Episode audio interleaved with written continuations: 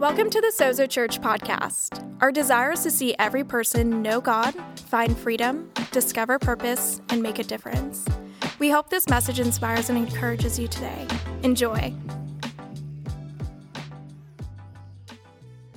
Silence in the storm. I remember a season of silence in the midst of a storm that my wife and I, my, Chris, my, my beautiful wife of 22 years, Krista, is with me here this weekend. She doesn't get to travel with me very often, but she's out with me this weekend. And, and, uh, and I remember us experiencing this season of silence um, a couple of years ago. The storm came in the form of our firstborn baby girl, Caitlin. And uh, when Caitlin came along, I was relatively confident, I'm not gonna lie. You know what I'm saying? Like, I was a youth communicator. She was going to be a young person. We were going to get each other. Um, I read a book. I thought I did everything one could do to prepare themselves for the rigors of child raising and rearing. And sure enough, for the first couple of months, it was relatively simple.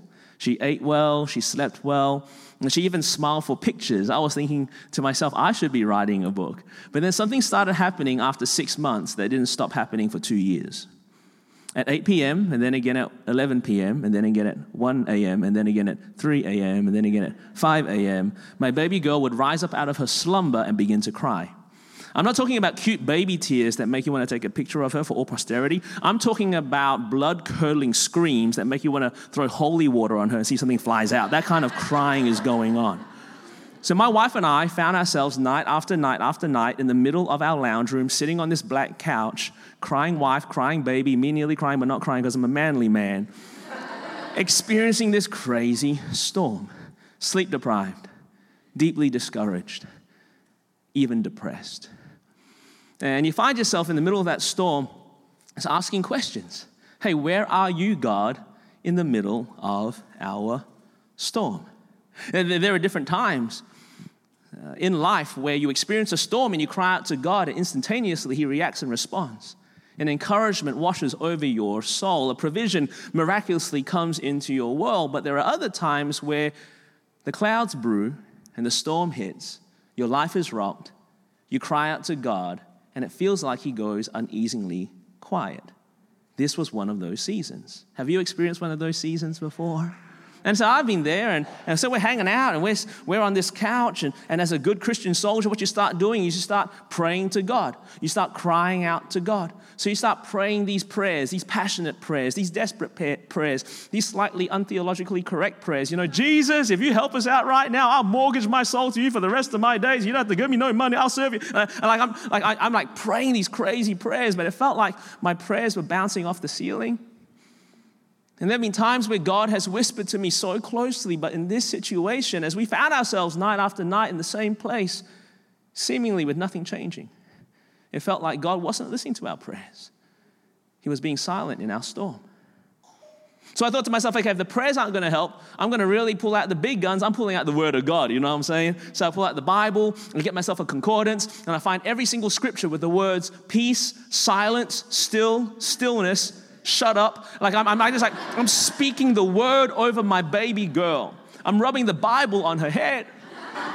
But still, night after night, we found ourselves in the exact same place, seeking God, begging for God to move, but still silence in the storm. Silence is distressing.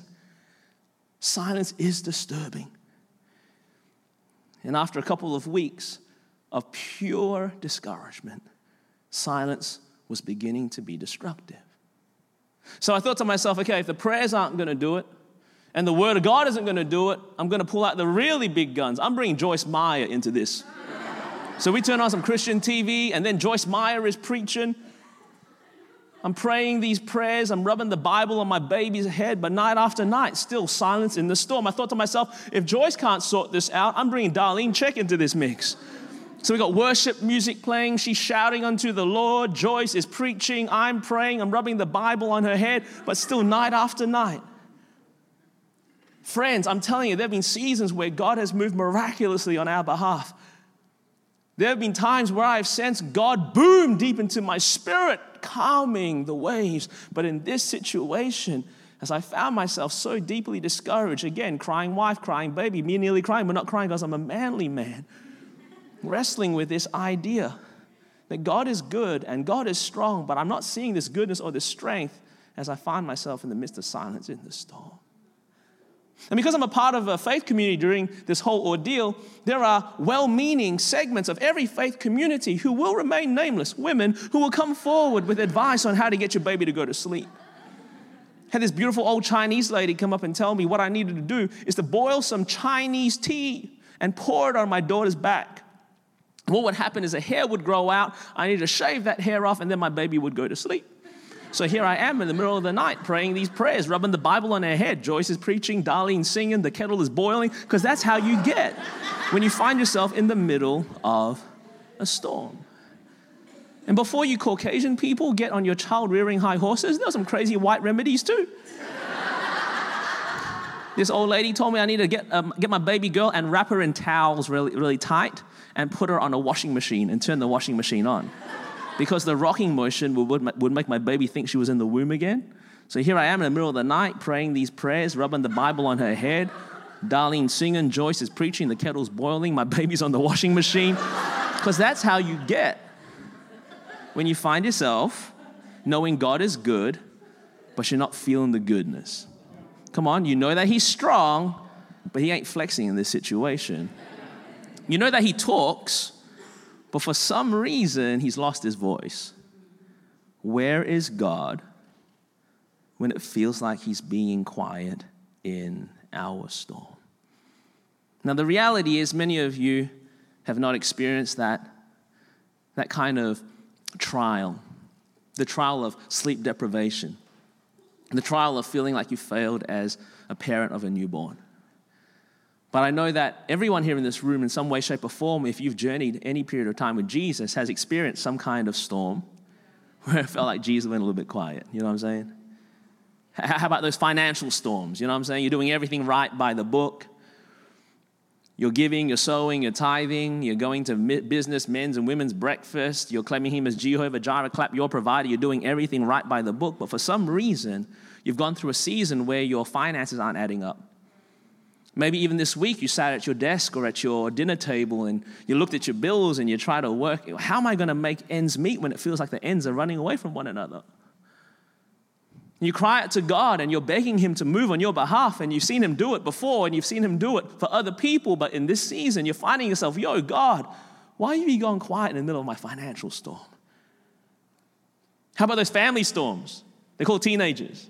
Remember back in the day, it was like kind of everything started off so easily, and you were kind of like this. You know, the Bible says that if you raise them a certain way and, and set their feet on a certain path, they wouldn't depart from these paths, but here they are, running away at a rate of knots.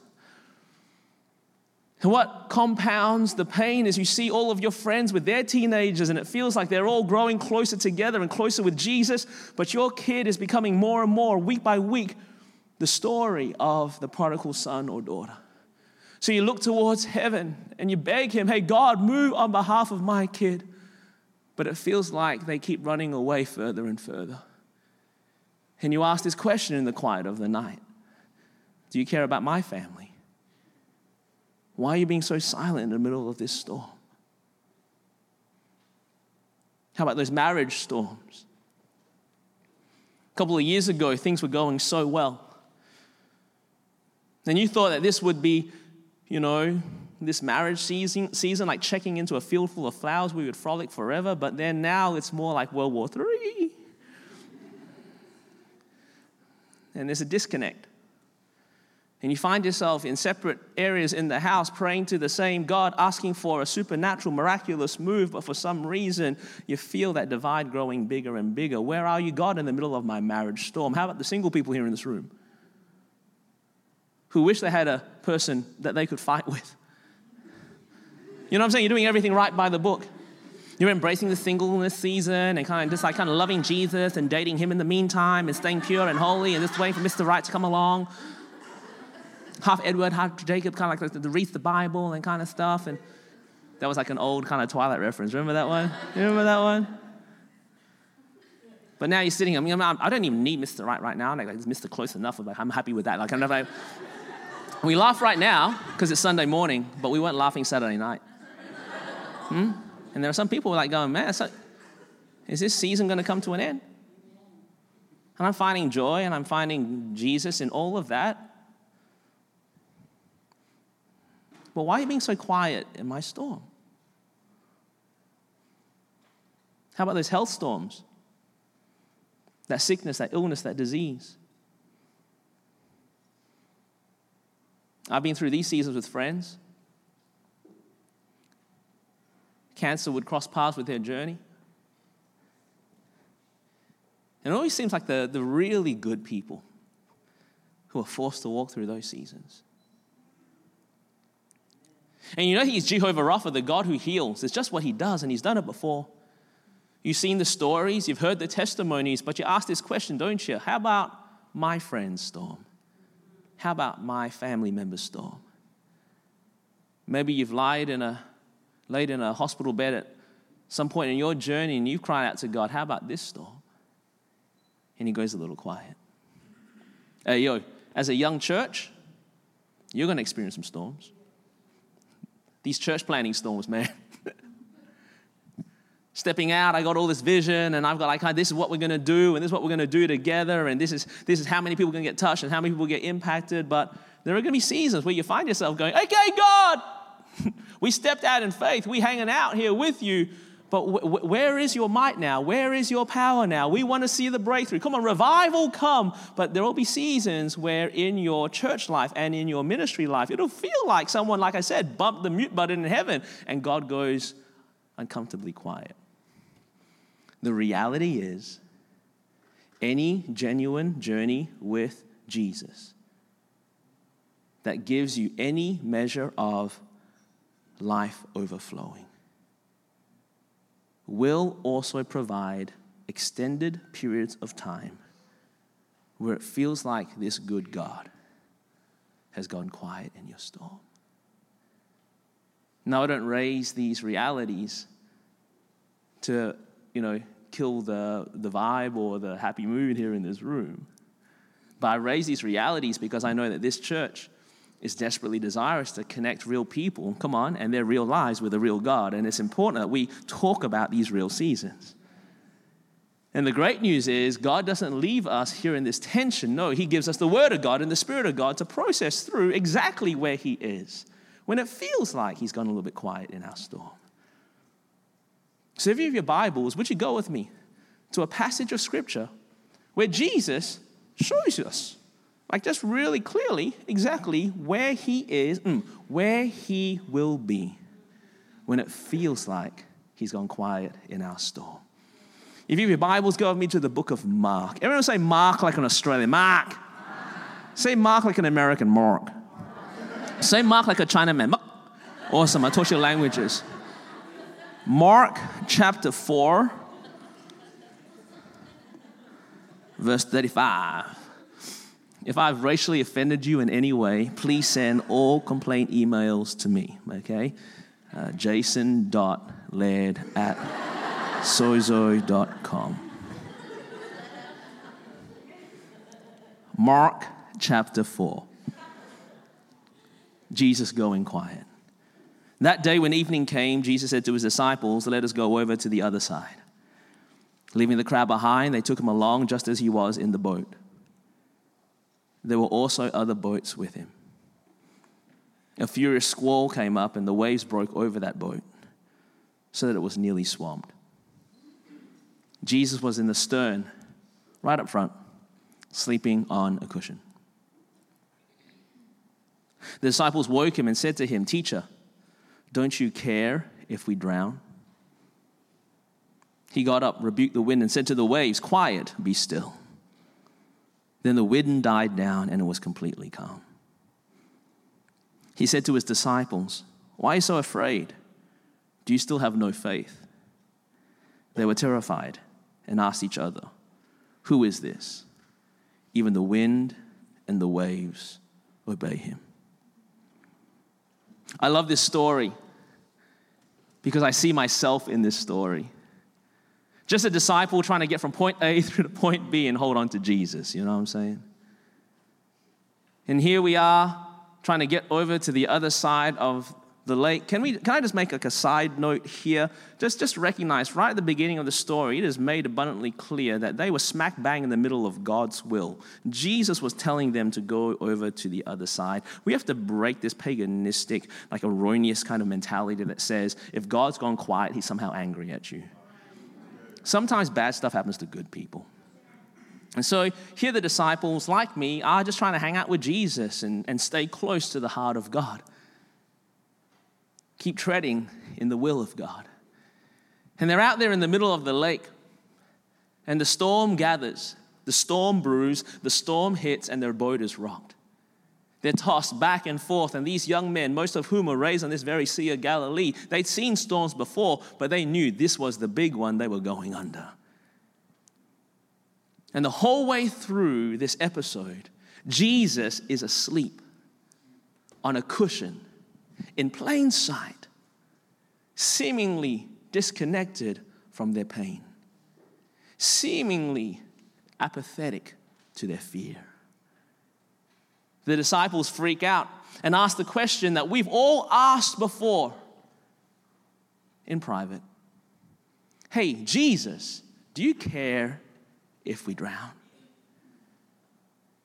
Hey, Jesus, do you care if my business goes under? Hey, Jesus, do you care if this marriage splits apart? Hey, Jesus, do you care if my kids run away forever? Hey, Jesus, do you care if this disease takes me out? Jesus, do you care? Eventually, by his grace and for his glory, in his time, he would arise, speak to the wind and the waves, say, Quiet, be still. Creation is calmed, revelation is revealed, but more about that later. Where was Jesus? No, mm, where is Jesus? When it feels like he's gone quiet in the storm. Three simple points. Number one, write it down. He's still in your boat. If you walk away with nothing else this weekend, I hope and pray that you walk away with this glorious reality reverberating deep in your spirit that no matter how dark the night, no matter how deep the hole, no matter how ravaging the storm, Jesus is still in your boat. He hasn't left you, He hasn't forsaken you. The going's getting hot, but Jesus isn't getting going. He is still in your boat. You'll see it right here in the text. Jesus was right there as he was in the boat. As the rain drenched the disciples, the rain was drenching Jesus. As the sea threatened the disciples, the sea was threatening Jesus. As the waves were about to overtake the disciples, the waves were about to overtake Jesus. That boat capsized and the disciples would have to swim for shore, Jesus too would have capsized and would have had to make a swim slash walk for shore because Jesus was still in the boat.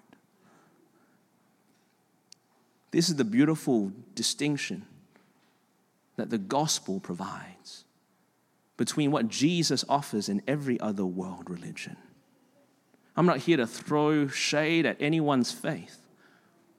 I applaud any man or woman's honest pursuit of a relationship with their creator, but do not be mistaken. Christianity isn't just another branch on this glorious big tree that is basically called religion. Jesus, Christianity, and the gospel is very different. You see, every world religion is based on this simple premise that through your actions, through your activities, your endeavor, and your effort and your energy, you can somehow live in such a way that you can impress a God and one day He will take you away from this earth. But Christianity is different. Christianity isn't about us living a certain way so that we can get out of this place. Christianity is about the God of this universe, driven by love, coming down to this earth in the person of his son Jesus, still here by the Holy Spirit, to step into our muck, to step into our mire, to be with us when our boat is rocked. He is in the boat. In that household, he is in your boat. In that hospital room, he is in your boat. In that lawyer's office, he is in your boat. In the midst of that anxiety that is closing in on, he is in your boat.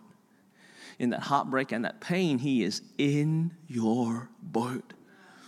He promises to never leave you or forsake you, and the great promise maker is a grand promise keeper, and He will show Himself time and time again in your boat.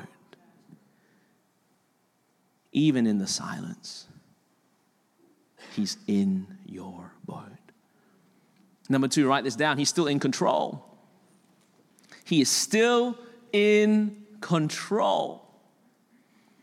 If you look at the text here, the Bible says he's there on a stern, sleeping on a cushion. He makes himself comfortable in plain sight and goes into a deep state of NREM sleep. He's like having dreams, he's snoring away, he's having a grand old time getting his rest. The disciples all freaking out.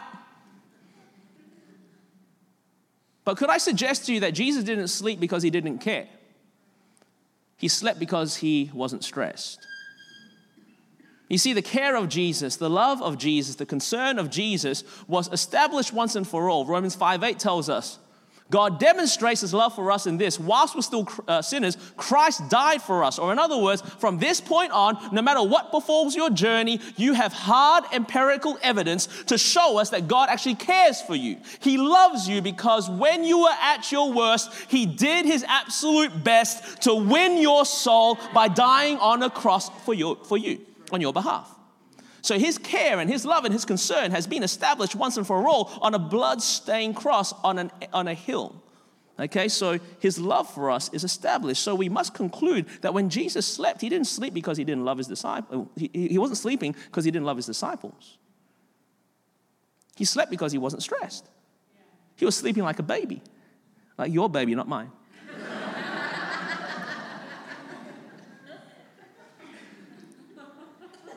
He wasn't stressed because he knew how things were going to play out. Because he's Alpha Omega, he's the beginning and the end. That means he's the writer, director, producer, he's the star of the entire movie. And he knew that the final credits couldn't roll until he said that they roll. He already told the disciples how this is going to play out. He said, Hey, let us go over to the other side. He didn't say, Hey, guys, it looks like a wonderful day to go out into the middle of a lake to drown. He didn't say that. He said, We're going to, come on, the other side. God's spoken to you. Can I just say this again? God has spoken to you. I'm going to say it one more time because some people miss, the, miss it the first two times. God has spoken to you. Don't let circumstances get you doubting it. Don't let the devil get into the conversation to get you kind of questioning it. God has spoken to you. You're getting to the other side. Life and healing, sozo will flow herein this church in San Francisco, God has spoken to you. He's Alpha, He's the Omega, the beginning and the end. He knew what was going to unfold, He knew how this was going to play out. So He slept comfortably. He doesn't slip, He doesn't lose grip. Colossians chapter 1 reminds us this is Jesus, the firstborn over all creation. That's just theological talk for he's a boss of the universe, in whom everything was created, for whom everything was created, in whom everything is held together. He literally has the whole world in his hands because of the person of Jesus. Every single element, every single particle, every single ion, every single fiber in this universe is held together. Without Jesus, everything that we know would discombobulate, but because because of Jesus, our life and your world is held together. He is in control. I'm sure that Jesus is ambidextrous, being able to use both hands equally well, but the reality is the Bible talks about this particularly strong right hand with which he grabs hold of your life. Amen? And he doesn't let go. Come on, smile. This is really good news. He is in control. He's already spoken. The third one, write it down really quickly. He will act. Because that's what love does. By His grace, for His glory, in His time, He will act on your behalf, and the outcome will be better than you could have devised yourself. That's what He does here. The disciples are all freaking out, talking to each other. Hey, someone needs to wake the master up because we're going to die. The disciples going, hey, Pete, you should say something. You were shooting your mouth off. And Pete goes, Yo, he called me the devil last week. I don't want to push it right now. Yo, Thomas, say something. I dare listen to me. Hey, Judas, you should say something. I don't know. He always looks at me weird.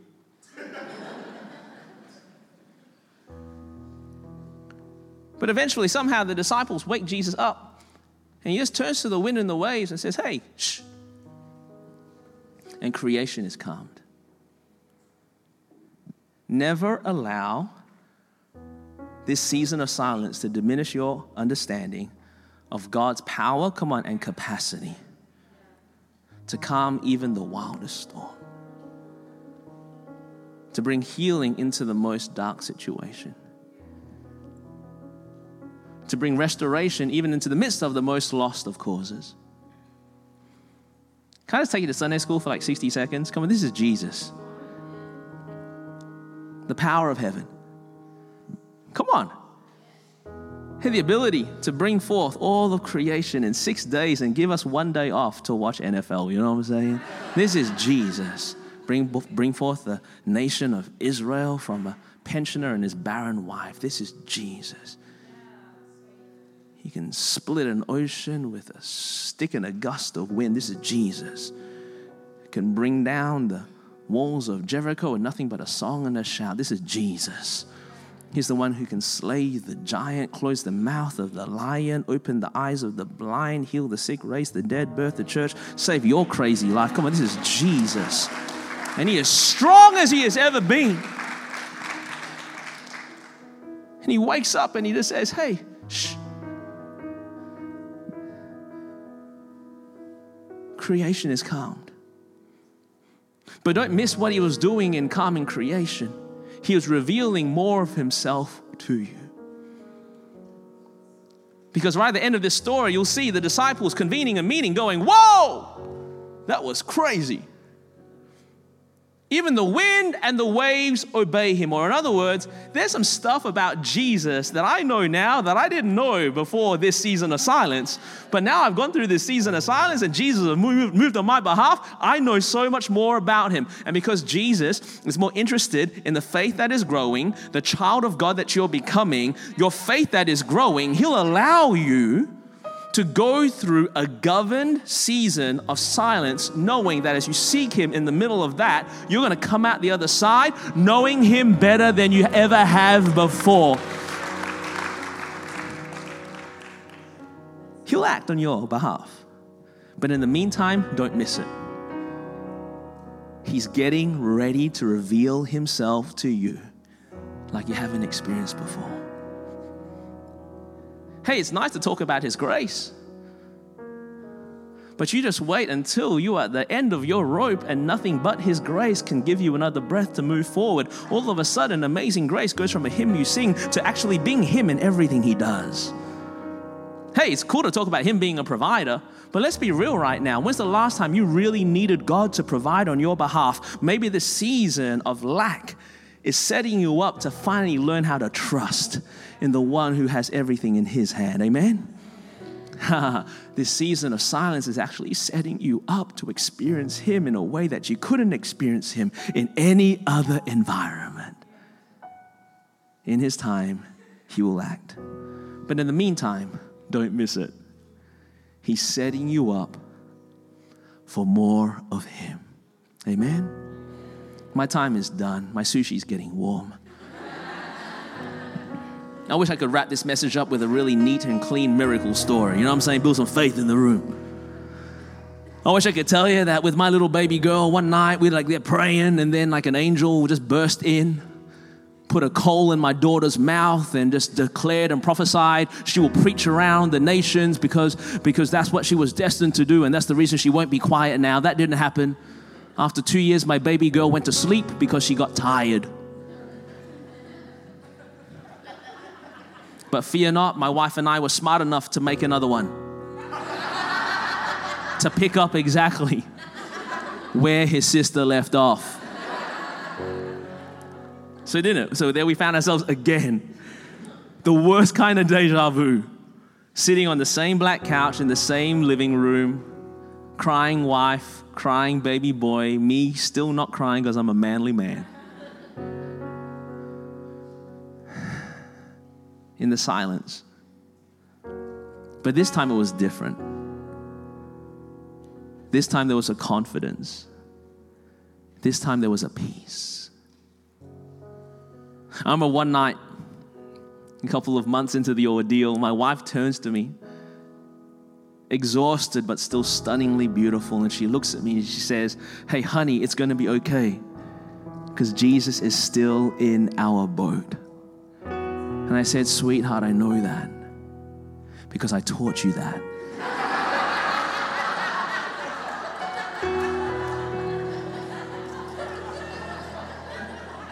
Okay, maybe that story didn't go that way.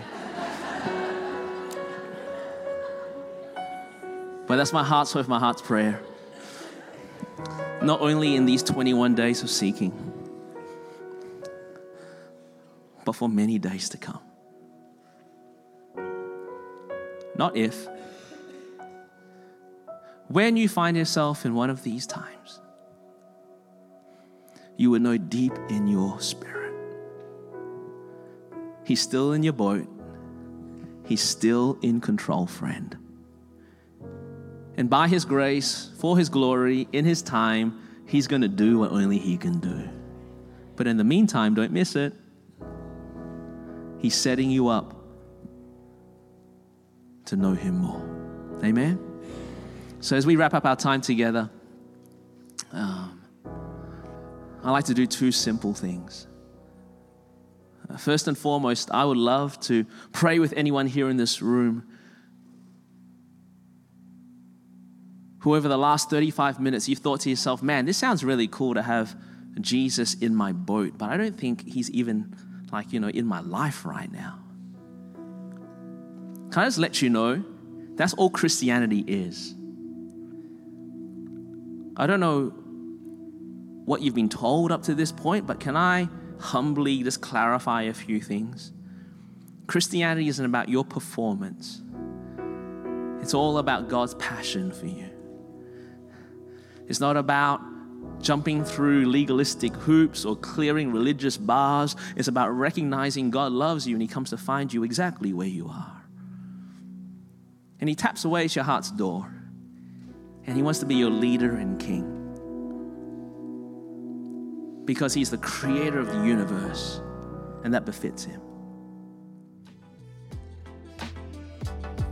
Thanks for listening. Join us each week here on the podcast or live in San Francisco. Keep up with life at Sozo by following at Sozo Church SF on Facebook, Instagram, and Twitter. Have a great day.